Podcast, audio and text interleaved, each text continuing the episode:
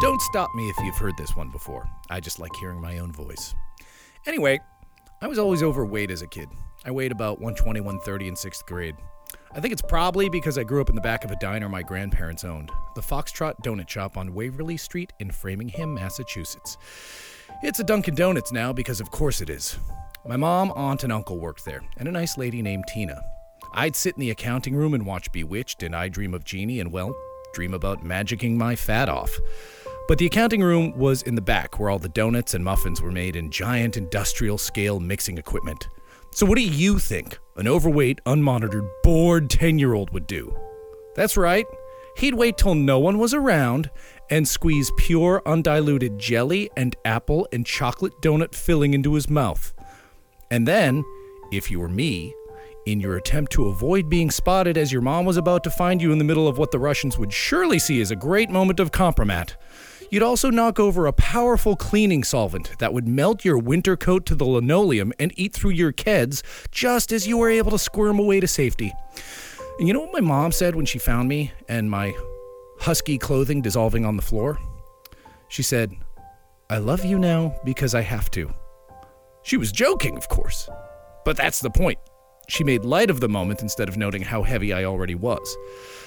I definitely had and have food issues, but I was lucky enough to have parents who didn't try to shame me or instill a fear of my own self image in me. Though it's certainly not the only factor, that kind of reflexive revulsion or contempt from a parent can lead to a lifetime of eating disorders and their complementary medical problems. So listen, if you have a parent who makes you feel bad about your body, whether or not you're at the weight you want to be at, repeat after me. My parent, parents, guardian, or guardians are fallible humans who are projecting their own unresolved emotional garbage thoughts onto me. So I reject their undeserved judgment because they don't have one fucking clue who I really am, and I am goddamn awesome. This is Stupid Human Suits.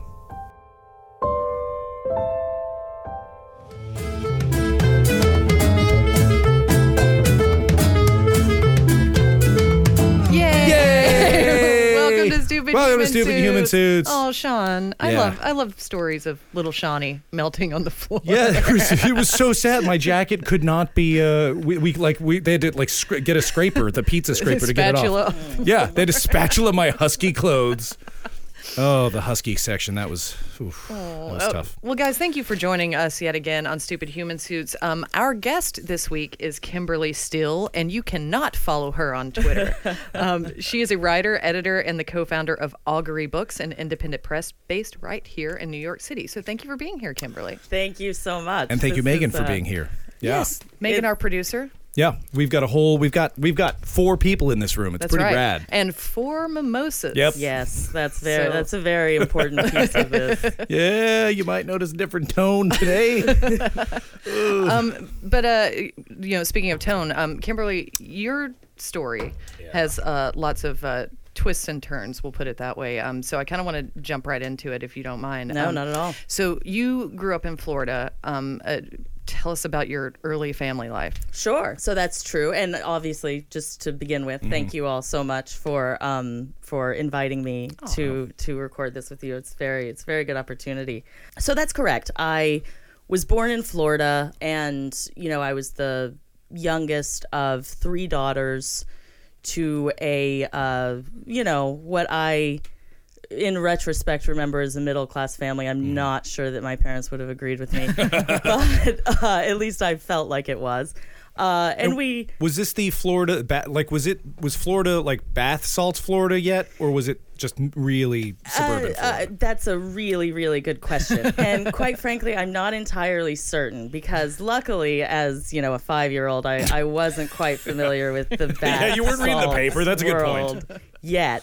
But I think I you know, we were in North Florida. We were in a little town off of uh, Jacksonville. Oh, okay. Uh, and so so it was you know it was quaint and it had like the small town suburban feel for sure uh, i think when you got a little bit more in the urban areas you probably ran ran a bit more into into what the culture ended up becoming and probably was already but um Jarts. but for me it was the ocean and you know endless days as a kid without really any responsibilities whatsoever and so I don't to tell you the truth, I don't remember much to sort of jump ahead or or segue into um, you know, the Yeah. pivotal point in my life, which was my mother's death at five. I remember almost nothing prior to that. Right. Uh, I remember fragments of life. I remember the beach. I sort of remember what my childhood home looked like. Uh, my father was also in real estate in the state, so he, uh, on some level, I think that he probably knew a lot about you know how to pick certain areas that were really nice and still relatively inexpensive. Yeah.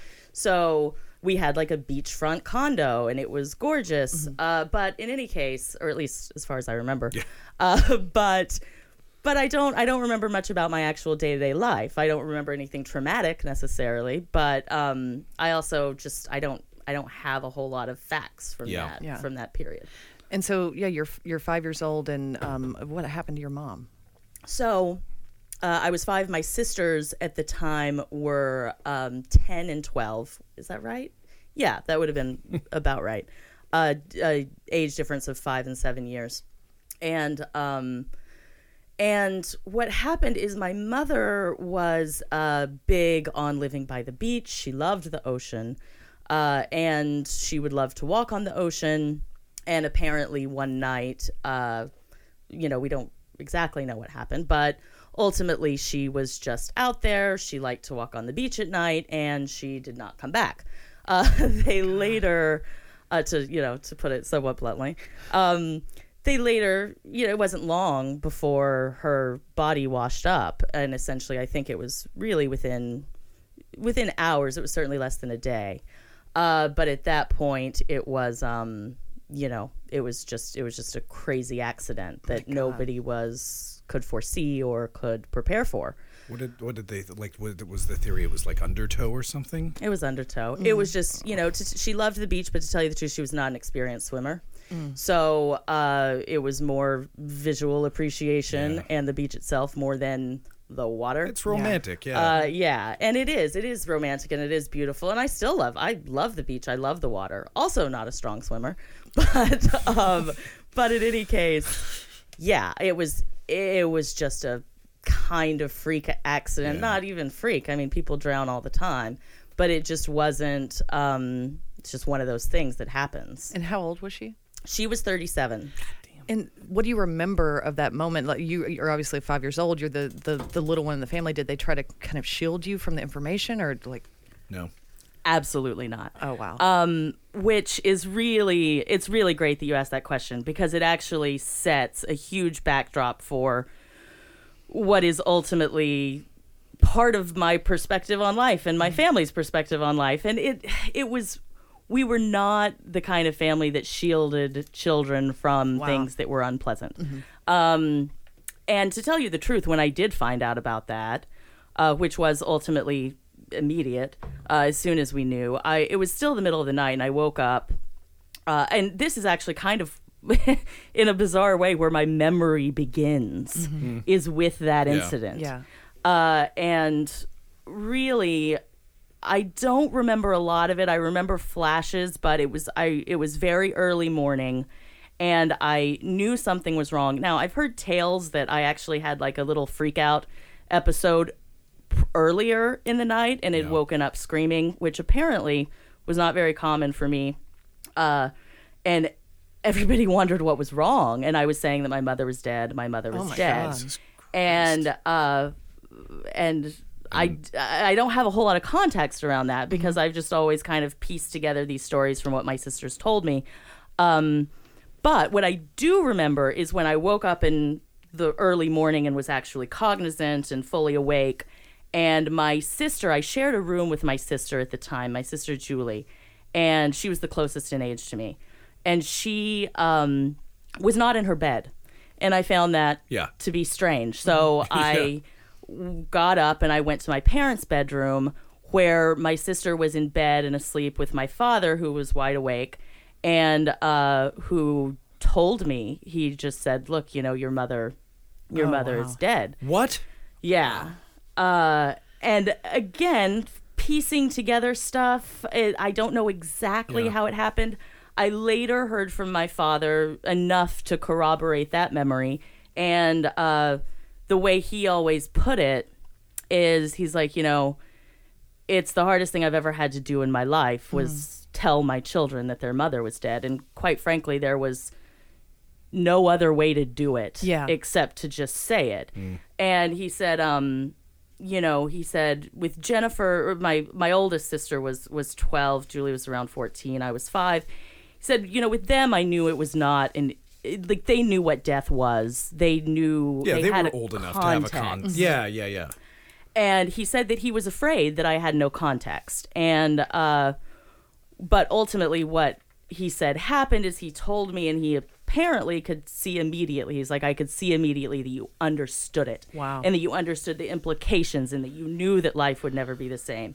And that all of those things just just sort of crystallized for you. Obviously, I don't remember that specific Yeah. experience, but like was, was it how does that manifest itself though you're five years old and you hear this i mean you know he says you you get it like is that is that immediate tears or like an adult you know did you were you just in shock and you, you got it but you can't process it I don't know. I suspect uh I suspect the latter. I maybe a little bit of both. I do know this though. I don't ever remember not getting it. Yeah. I never remember struggling with it as a concept. Like obviously I struggled with it as a Yeah. lifestyle. but you weren't like when is mommy coming home You- Exactly. because Like- there are those kids Yeah, and I just and and you know maybe maybe I was just at the precipice of of having sort of crossed that awareness zone, but regardless one way or another, uh yeah, it just it just immediately became a reality and that was just life from that point on. yeah Do you remember the funeral or like what what people said to you and I- things like that? do. I do. That's a really good question. I do remember the funeral. Uh, I remember that a lot of my uh, extended family was there.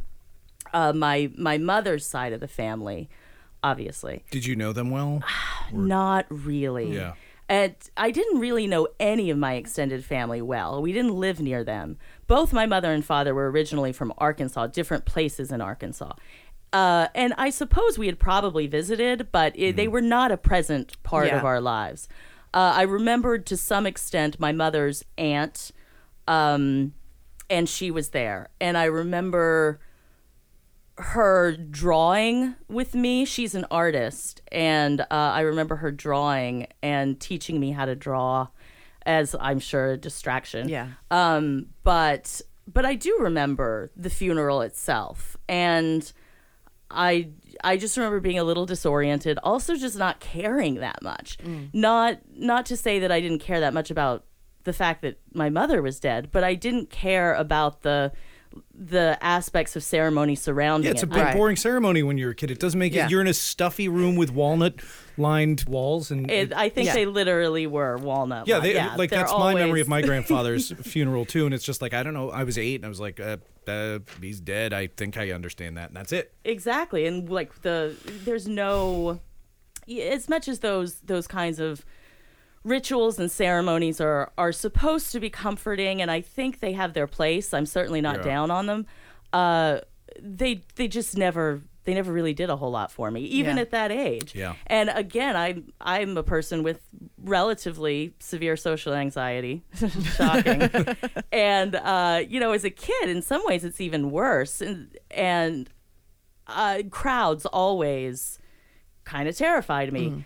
Um, but this was an incident where they did not. Like I didn't care that I didn't Too know. somber a moment. yeah. Right. I didn't care. I didn't know them or any of that. Yeah, it's it, I the first funeral I remember going to was my grandfather's, and I I was probably oh my papa's Your peepaw? my, my Your papa Paw-paw? papa Green, green, Nice. Uh, yeah green, I'm from Alabama he was papa green papa.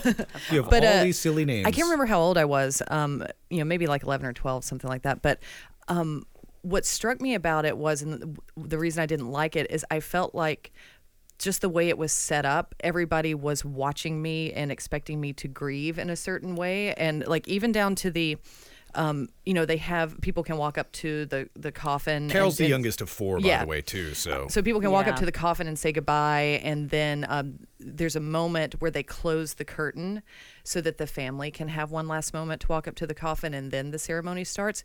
And it all felt so forced, and I was just like, I felt like the funeral directors were staring at me, and like, am, am, do I look sad enough? Like I got in my head about if I was grieving properly, and it just it was very upsetting. I don't like that that uh, goodbye line because it feel there, there's pressure to keep the line moving when it's your last moment with Yeah. somebody, and that's so ridiculous. But you feel it as a, as a, we're social animals. You feel that like there's 20 people behind Yep. me. Yeah. I'm just trying to say goodbye to my grandma or my grandpa. Uh, uh, go get uh, goodbye, and then Yeah. you're like, I'll go get a coffee. yeah, I agree. Like the focus does become weirdly something that the focus maybe shouldn't be, which is I think a lot of times the family is put in sort of a position of pressure like that, not intentionally, but y- you're trying to put others at ease. Yeah. I, I I wasn't at 5, but I do you know, I I not even so much there, but at other times I do remember there being this kind of spotlight, like how is Kimberly doing, Yeah. and just uh, not wanting any part of that. I totally understand. I mean, you, you, you know what I think the what it comes down to is, and this is why the show is called Stupid Human Suits. We're trapped in these bodies, or we're just in these bodies, and when you see a corpse, a dead a dead body, it, like it's just the body. Whatever it is, whatever little spark it is that makes us us is gone, and it's almost there's.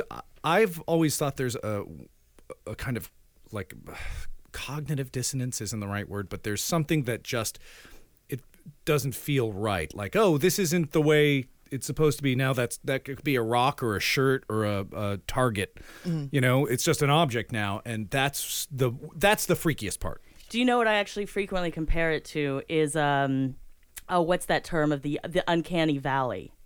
Are you familiar with the uncanny valley? That sounds really familiar. What is it? Okay, I'm not going to be able to probably describe it well, but it's it's something that's talked about a lot in uh, robotics because essentially there's this uh, experience that the human brain interprets when they see something that ought to be life and lifelike, but it's not, Ah. And they fall into it falls into what they describe as the uncanny valley.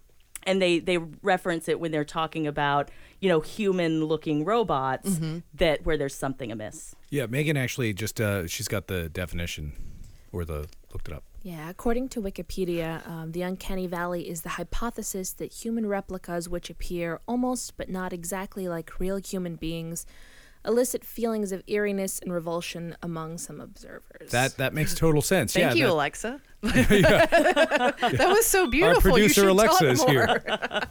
Uh, yeah, that makes that makes complete sense though because you know it's it's just you're almost there. You're But- almost there, cyborg. But they're but like, we know you're yeah. not yeah, the eye is just a little too low, cyborg. How did you not know the human form? Um, I want to move on in one second, but I just had one more question. So, um, were were you guys religious at all, or w- was there any aspect to that in your childhood? my extended family was religious Mm-hmm. uh, on both sides uh, different religions but only vaguely i think my mother's family was i believe episcopalian and my father's southern baptist Oh, I thought you were about to go like, yeah, we were Reformed Scientologists on one side. I was like, oh God, we got to talk about that now. Shit. yeah i would have totally buried the lead. You lead. buried the lead. My God, you were a Kevorkian on what? Oh well, I do have some weird stuff in way ex- way extended family, but we won't get into that. Correct. So, um, so in any case, You moved after that, right? that's correct. Yeah. So essentially, well, I a year after that we stayed. We Okay. stayed for the the year because it it happened in uh, very late August. At which point everybody was already starting school. Yeah. Right. and my father was really obsessed with not pulling us out of school. I don't think he wanted any part of that place anymore. Yeah. Uh, but and I think he was struggling. I think he just didn't know really how to go about this, raising three, daughters on his own. But so we stuck it out for the year. I do remember bits of that pe- that year in in kindergarten because it was my first year in school. I'd never gone to preschool. Uh, but after that year was over, we we moved to Arkansas Yep. to the town where my father was from. Okay. where he had sisters and brothers and cousins. A and support structure huge support structure. takes a village. Yeah. Uh, and that was actually uh, it's I I don't know. Like in many ways, I think that afterward he might have regretted that move a little bit, but I certainly didn't because it made me feel like I had like a real childhood. Yeah. Well, that's uh, which you know, hugely important. Yeah. I mean, given what happened to you, um, what about? So, how long? I hate asking, but like, how long were you there before the next fucking sharp Yeah. turn in your life happened? No, please. That's that's totally fine. That's what we're here for. Um, so I, we were there for. We were in Arkansas, living, um, you know, relatively blissfully considering this thing that that had happened. We were really moving on. Everything, everything was moving right along. Uh, we were good students. I was really happy with my cousins. I forged such close relationships with them and my aunt. It was just a second home. Like Yeah. there was never a question. You could just go there anytime. She made wonderful food. Oh, food. We're there. Yeah. but in any case, uh, so basically, we were there for I want to say five to six years, and we moved again. My my oldest sister went off to college uh, at the end of our our little stay, and there was no. It, my father had been itching to get out, I think, for a while because even though he needed the support system, on some level, he felt like he was going back in time by moving back to his Oh, roots, that's a place that interesting, he had wanted to leave anyway. Yeah, that's rough. um so it was very important to him to to leave when when he had the ability to do it. And i think after jennifer graduated he just thought well this is time. So we uh, moved back to florida a different place um, and we're there for one year i want to say maybe a year and change uh, when in uh, 1993 my sister so my oldest sister jennifer had gone off to college so at home it was my father and my other sister julie and i. So she was like 16. she was 16 exactly. And um, she was she had actually just graduated from high school uh, because she had graduated a year early. And again you know high performing wanted to get into college wanted to start her life. Yeah. And that summer the summer before she started college uh, she was in a fatal car accident Oh, and uh, that was I was 12. Uh, like I said, my sister was away, but she was home for the summer. Yeah. So she was home when it happened. It also happened in the summer. It happened actually like 10 days before the anniversary of my mother's death. Oh my god. So how, And- did, how did you find out? What, how was the news brought to you? that was i mean that's a whole different and in some ways i'm still kind of emotionally divorced from the whole telling of my mother's story but this this i'm not like everything i just said about about how i reacted and the family unit was able to react and pick up the pieces after my mother died. Consider and picture the diametric opposite of that. Yeah. and that's sort of what happened when julie died. Um and so so what it was just it was one night and she was i can't remember if she was la- i don't think she was late. I think it was supposed to be like an overnight thing. I don't think she was supposed to be coming home that night. Was she driving alone? Uh, she was driving alone. Um, she was driving alone and uh, she had a new car uh, that my father had bought her for going off to college. And I, I think she'd had it maybe a couple of weeks. And uh, which quite frankly might have been part of the problem. I mean you can imagine after something like that happens you you piece together like the what ifs and and um Do you, do you know what happened? Like, did she go off the road? Was she like sideswiped? She uh details I'm not a hundred percent sure about. And to tell you the truth, even when they're recreating that stuff, Yeah. a lot of it's guesswork. yeah. Um, but ultimately, what we think happened is, um, th- I mean, there was a collision. There was a collision. So, uh, but we don't know like who went in front of whom or like what Yeah. the fault was. And in fact, there was even like a legal investigation around it. And I don't even. There were never any charges. I think even drawn against the other the other guy, the guy who collided with her. And did he live? He lived. He lived. He was in but and the truth is he was in a he was in a car. He was in a van.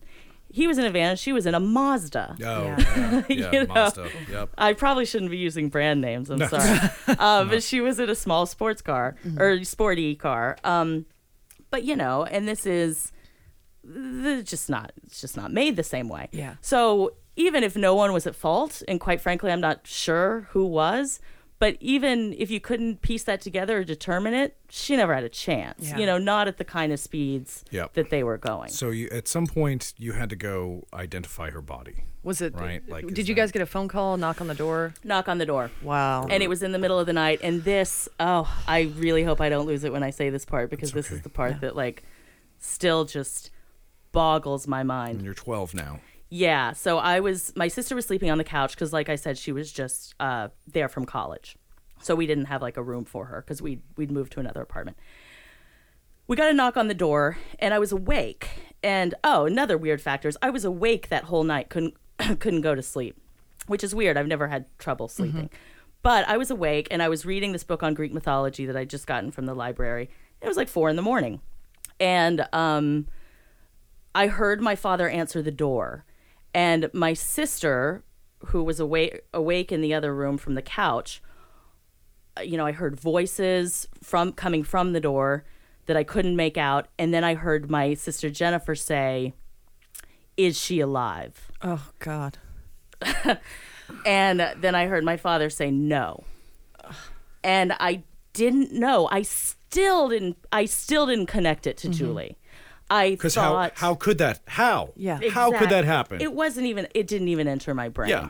And so I thought, I literally thought that like somebody had stumbled up to the door, like either bath salts, yeah, probably, passed out. and um, and just Poke him with a stick. Is this is this drunk alive or are they dead? Yeah. yeah, and that's what I thought had happened. And then I, I think I came out of my room, and uh, my father just said, "Julie's been in a car accident," and of course, No. then I made the connection, uh, and that was Are they crying? Like what's again? not shock? at that point. Just no. too new. Yeah, too new. It's too big. Mm-hmm. Okay. And then did you have to go to identify the body right that night, right then? It was it was the next morning, or it was the, you know we didn't sleep, but it was ultimately a few hours later. Yeah. Um, it was that morning, and what what basically happened is um, we all went as a family. We didn't have to go as a family.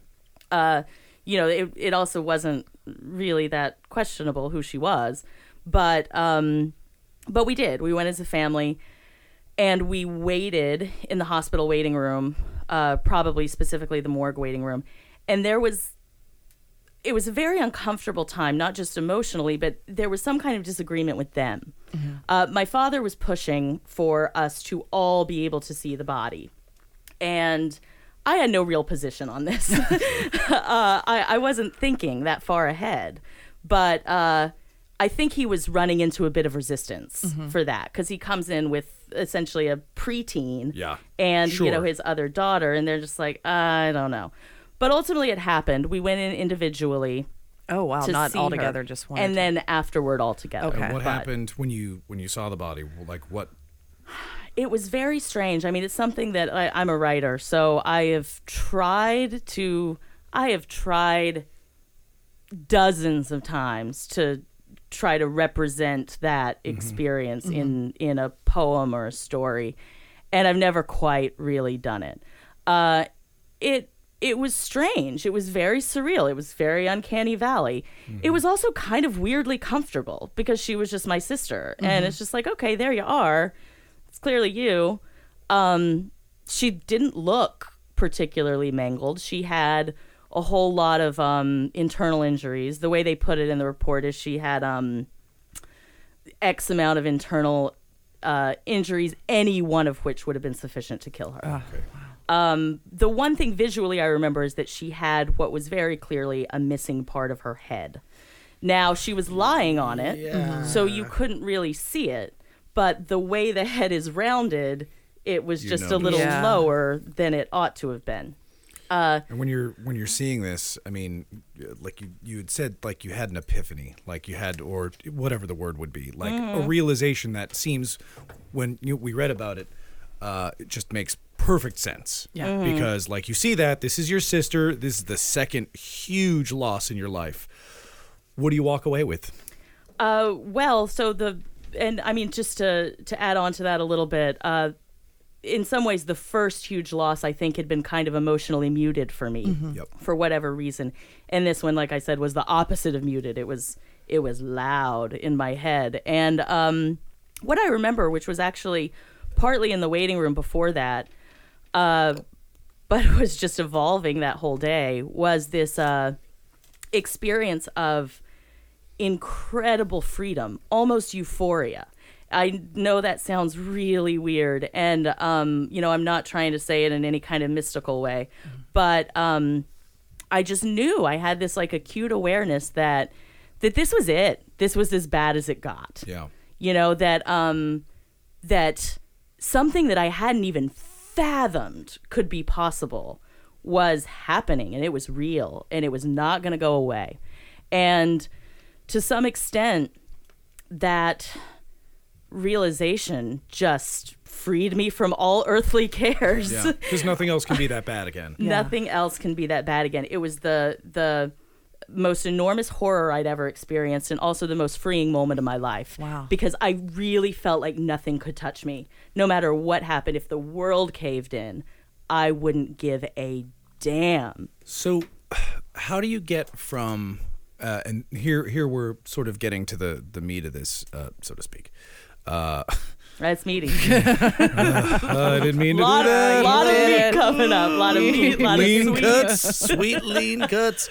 So how do you go from like these two tragedies uh, to and, and one one of which you know, like you said, is uh, ultimately feels freeing because nothing else can be that bad. How do you go from there, and uh, how does how do the eating disorders develop? um, the eating disorders had always been uh, what's the word I'm looking for? Right below the surface. You know, um, we I had never really even many members of my family, with actually possibly the exception of Julie, who was the healthiest about food than all as all of us. Um, we had always we'd never had a particularly healthy view of food and eating. We were not a mealtime family. We always were concerned about how, wh- oh God, did I put on two pounds? Like it Yeah. was a Okay. kind of present thing. Uh, by the time I was 12, I had probably been on, I, I mean, I'd been on hundreds of diets. Yeah. I just used air quotes. But um, Thank you. you know, and uh, they're the kind of diets that a kid goes on. And I'd always like go to my friends' houses and be like, "Oh, I can't. I'm on a diet." and my friends' parents would be horrified. They'd just be like, "How can you be on a You diet? can't You're have a eight." chicken Caesar salad. yeah, the Caesar. Um, right. But I just took something that was already there. Yeah. And I just sort of started to obsess over it. And it took a little bit of time before I realized how much it made me feel better about my life and control and all those. I was going to ask because were you controlling this thing that's supposed to be like kind of a natural? Oh, you just eat, and you're like hyper controlling it. Yeah I, I mean that's that's a part of it. it it there were so many layers. I think for me it served several purposes and this was not something i understood until way later. But it served the purpose of being an immediate thing that i could control. I could exercise as much as i wanted. I could eat as little as i wanted. And i could in a strange way sort of become obsessed with that. Uh, it was something to think about. Like a goal to aim for. Right. It was a goal to aim for. It was something just in the day to day. I could count calories, I could compute them, Yeah. and I did it all day in my head. Oh, so it appealed to that analytical part of you that just wanted to be occupied with something. Exactly. And so this was, uh, just to be clear, this was anorexia At this point, at this it was. point, and then it developed later. it developed into yeah it developed into it wasn't until college that it developed into bulimia i was anorexic all the way to the point of from about the ages of 14 is when the diet the diet started and uh, i remember i was going to a when i was 14 i was going to a school dance uh, with a boy that i didn't even like but As all school dances are. but I was I was trying I was buying dresses and I was horrified. Uh, I couldn't find one that I was happy with, and I just remember thinking, "This is ridiculous. This has been going on for too long. I'm gonna I'm gonna go on a diet, and I'm gonna go on a diet that sticks." And so I was absolutely determined. Started exercising what started about an hour a day, and reduced my calorie intake to what was 600 calories a day, which eventually went down to about 300 calories a day. And I became so obsessed that even if I went over that by 20 calories, I would it would throw me into a tailspin. Yeah. Like How did you physically feel Yeah, during how that? you Were you getting tired up? or so at the time, I mean, I was I was a teenager. I had boundless energy. I could mm-hmm. not do that now. Not that I would have any desire to, Yeah.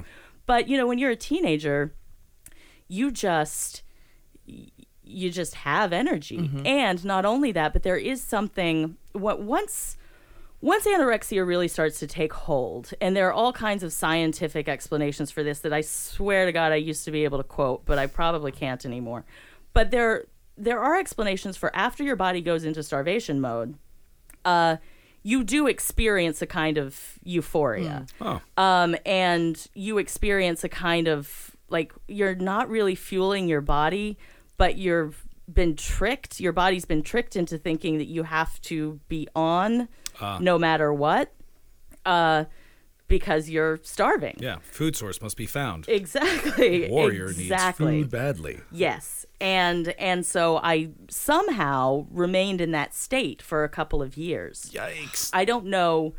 You know, obviously, I'm sure there were times that I was tired, but I don't remember that. I, mean, you- remember being happy and euphoric. Are there long term like is there calcium depletion like that sort of thing? Are there like what happens? What like what does your doctor say now? Uh, luckily, it. I don't think it was really long enough to have had any severe, lasting uh, effects. I'm not 100% sure about that. It's not like I, I don't really go to the doctor that often. But at the time, I remember right before I was I was about to graduate. Uh, so this had been going on for a couple of years. And right before I was about to graduate, I was having problems with urination. I was peeing too frequently. And uh, nobody could quite figure this out. So I went to a doctor and begrudgingly, because I, you know, I knew shit was wrong. Yeah, you knew what you were Uh, doing. yeah. yeah. Uh, it's got to be related to this. uh, yeah. So I was I was not happy about the whole experience, and uh, he basically was like, "Look, you know, if you continue this way, you're gonna you're gonna go into kidney failure. Like this is not this is not a joke." And uh, I was because I was uh, hypoglycemia. I hypoglycemia. low, yeah. yeah. And Hypo. and he was like, you know, you could you could essentially pass out at any time and never wake up. uh, yeah, I mean, I don't know if he got quite that graphic with it, but Mm-hmm. he was he, you know, he wasn't mincing any words with me, and I was like, okay, so what do I do like now? He's like, go eat some candy. I just remember Jesus. him saying that. I want that He's done like, leave this office and go get a freaking Snickers bar. That's what you do right now. Wow. And um, and it was weird for me, and it was on some level I was kind of glad because I knew it couldn't go on, Yeah. but I also was scared because I didn't know I had I didn't have other coping strategies. Yeah. like this was the one I'd found, and it was working. Uh, in my perception, Yeah. it was working. It was working for me emotionally at the time, Mm-hmm. and so I did. Obviously, I didn't want to let it go. So I, at the time that I went to the doctor, I think I was around eighty six pounds, Jesus um, Christ. and, And how old was that? uh, this was 16. 16, okay. Yeah. So uh, I was around 86 pounds. I'm five seven, And um, One at that point, legs. I was like, okay, I have to start gaining some weight. I have to start gaining some weight. So I put together like this whole strategy where that could be emotionally palatable to me. and I got up to like 92. And I remember thinking that that was a real, real success. Uh, but also hating myself in the process. And like, I, I felt, I felt fat. And it sounds like the weirdest thing in the world to say. Now, I wish that me could see me now. She'd just be like, what the fuck? You're a human being. We're supposed to be skeleton. but you know that was that was the beginning of it i thought i could put together a strategy to do it healthily i went off to college and i lost even more control You just like, went off the rails. i went off the rail did you wind up having an intervention? Like, how did how did it begin to end? i tried to orchestrate them Oh, Uh, guys, do you think Kimberly needs to know who said that? she's got a problem. We should probably talk to her. um, i mean that's a little bit of a joke but not even so far from the truth uh, because it, once i was in college and i had this like sort of wider awareness of what was happening psychologically to me i um I was like, why the fuck aren't these fuckers speaking up? Guys, do I look healthy? Do you do you think people around you knew, or they were all wrapped up in their own stuff? And um, they knew in high school. They knew in high school, but I think they were kind. Nobody wants to to talk about stuff Yeah. like that, and Because that's not a quick conversation. That's I now have to acknowledge you have a problem that will require me to take re- partial responsibility for a big portion of your Yeah. life. Exactly. And when your friends are also 15 and 16, Yeah. you know, I, I did actually have a few friends who who were concerned, who would talk to me about it. And I, but I, I mean, to tell you the truth, the other part of the story is 90% of what I got was incredibly positive reinforcement. So most of the feedback I was getting is just like, how did you do that? How did Oh, you lose all that weight? Yeah. I'll tell you my secret. Yeah, yeah. So that was frustrating. Uh, once I got to college, I, um, you know, I did start to make some real friends, and uh, at that point, I was just open. I, I hadn't, I'd stopped Yeah. trying to keep anything a secret, and I was like, "This is what's wrong with me."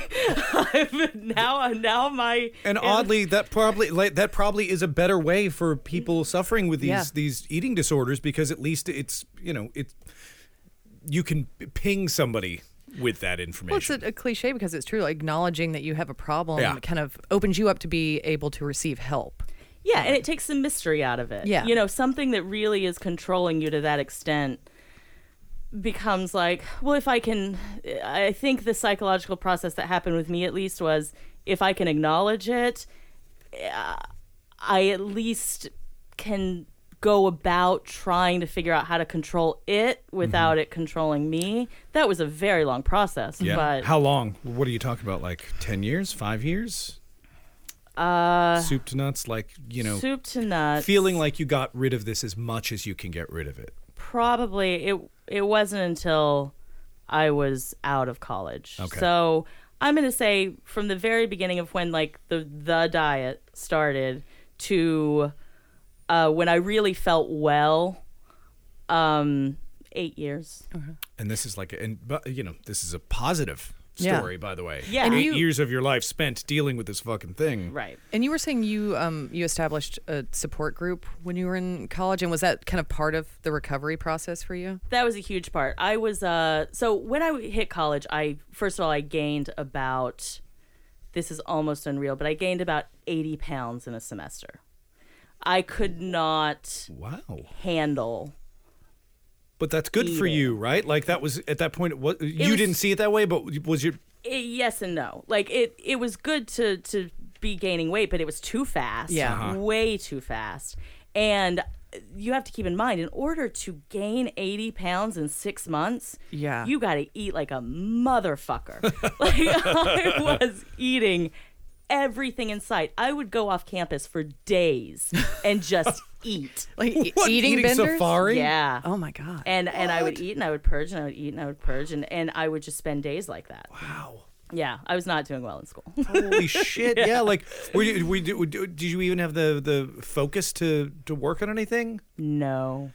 No, I took a couple of semesters off when I was in college, and I took them for medical reasons, so it was always fine. Right. Because I had a therapist who could corroborate all of this, uh, and they would have to sign off on my medical leaves of absence. But, um, but ultimately, so I went. I just went from two extremes. I went from one extreme to another extreme in a very short period of time, and then eventually I started to taper off because I just I had this huge just hole to fill, quite literally, so to speak, um, and.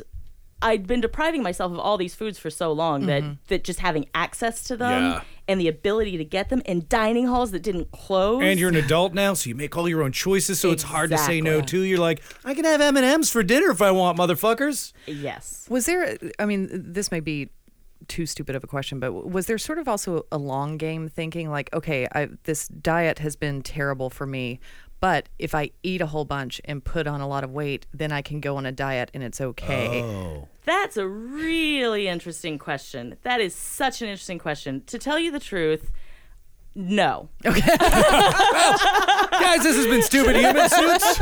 Really interesting questions, very short answers. I was not cognizant of that. Like mm-hmm. that was not a conscious thought.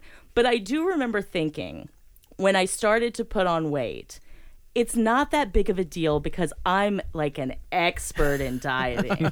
so anytime I decide I want to take this shit off, ah. I can. Right. Gotcha. So, yes, that was there in the back of my head, but I was not I didn't think like, "Oh, if I get to 180, then I can just start it all over Right, again." right. You know. Um, so when did you establish the support group and, and how did that work? So that was not until quite a bit later. I um End of end of college, it, it was yeah, it was right like uh, probably junior senior year. and you left it going after you. Like, is it still around? Do you know, or did it sort of fall apart? I think it sort of fell apart. So I haven't, I didn't keep very close tabs. I did for a couple of years, but after that, I haven't kept tabs. So a friend of mine who, uh, I and again, I forged some really close friendships in college that, believe it or not, were actually somewhat healthy, considering I was falling apart, and so were a lot of people. Uh, but I, I had this close friend who had had a lot of issues herself, and uh, basically at the college, the whole time we'd been there, there had been this sort of like phantom entity that was a support group for people with eating disorders. But we never saw any presence about it. Like we knew it existed. It was there were no flyers or anything. no, it was it was talked about as a resource occasionally. But so finally we started to look into it and it's like, okay, this doesn't really exist. Uh, you you could still call the numbers and you just get connected to a nutritionist. Um, but it wasn't. There was no. She was a she was the college Right. campus nutritionist. There was no student support. So we said we'll just take the name and we'll just revive it. We don't have to build the name. You know, it's already got whatever brand recognition uh, it needs on a college campus. So we just revived it and we got a lot of students involved and we started to speak and we put together we started we started to speak about our own experiences because that was what we had. Uh, we didn't have any resources. Well, what uh, off of that? What like you know? All these years later, you've started had the support group. You've talked to dozens of other people who are suffering with similar conditions. What advice would you have for people right now who are struggling with eating disorders? So I throughout you know throughout that whole uh, organization, I obviously got that question a lot, and I um, would always answer it in different ways, uh, partly depending on where I was at the time. Uh, I don't think there's like a really quick solution. Yeah. Um, I don't think there's necessarily even a kind of quick solution. Well, I mean, is it like tell somebody? Is it But- talk to your parents? Is it go see a therapist? Is it s- form a like actionable stuff. Yeah. Uh, so actionable stuff, yeah, go talk to a therapist. Chances are, if you're in this situation, your parents are probably not going to be the people to go to. Not necessarily because they're just going to be too concerned about you. Uh, I hate to say this, but on some level, they're probably going to be part of the problem. Yep. Yeah. Um, and you talk to somebody who who doesn't have an immediate interest in you. I know that Oh sounds no, weird no, no, that's really interesting. Yeah. you know talk to somebody for who to whom you can actually be completely honest because so much of it has to do with being honest with yourself uh-huh. and i think actually a huge takeaway that unfortunately isn't really actionable but that really really stuck with me is my sister jennifer when i was going through this in college I, she was relatively nearby in location wise and i would visit her to some extent though i was embarrassed to visit her because of the way that i looked and um and she said something to me once. This is going to make her sound kind of cold, but she meant it in a in a really good way that actually really helped. Which is, she's like, you know, this is selfish.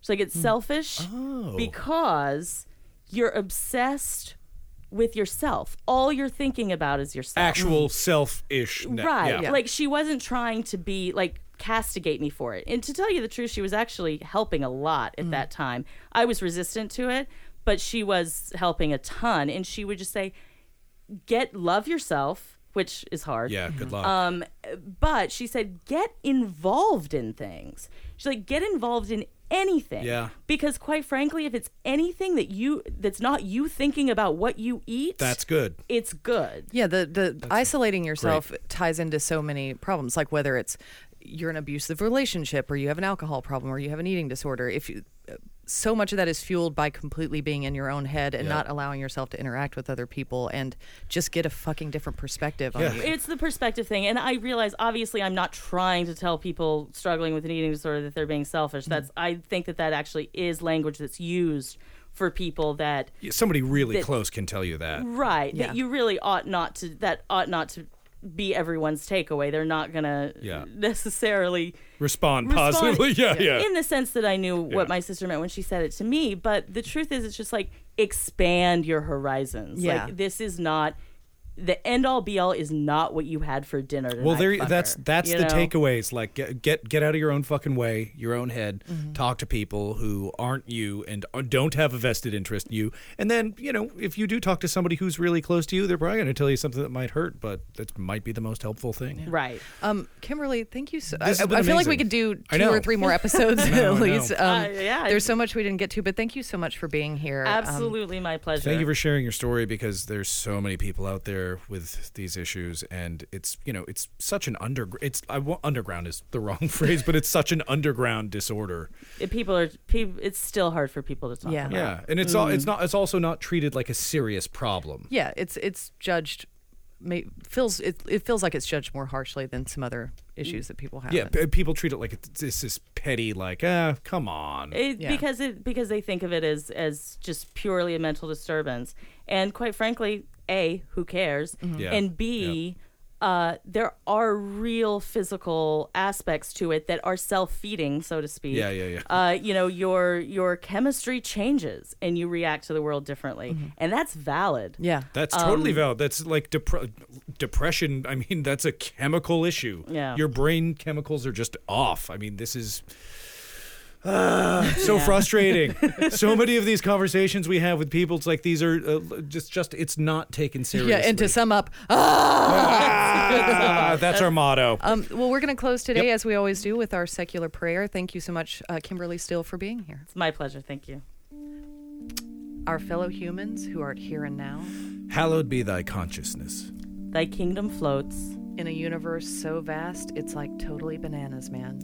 Therefore, be kind to each other. and don't eat so much bread. Oh God. Ask forgiveness of your trespasses. And forgive those who trespass against you. I Forgot about that I forgot about that. Because all of us can be really fucking annoying. For thou art the oh sorry. That's my line. For th- we're fucking up the prayer. Uh, mimosas. For thou art the mind inside thine stupid human suit, The only one of its kind. We are thus also. and that must simply be enough. Amen. Eat all the bread you want, everybody. Go have M&M's for dinner, everybody. Thank you, Kimberly. Thanks so much, Thank Kimberly. you. Thank you, Megan, our Thank you, producer Megan. and the voice of Alexa. we'll see you next time. Bye. For more shows like the one you just listened to, go to cavecomedyradio.com.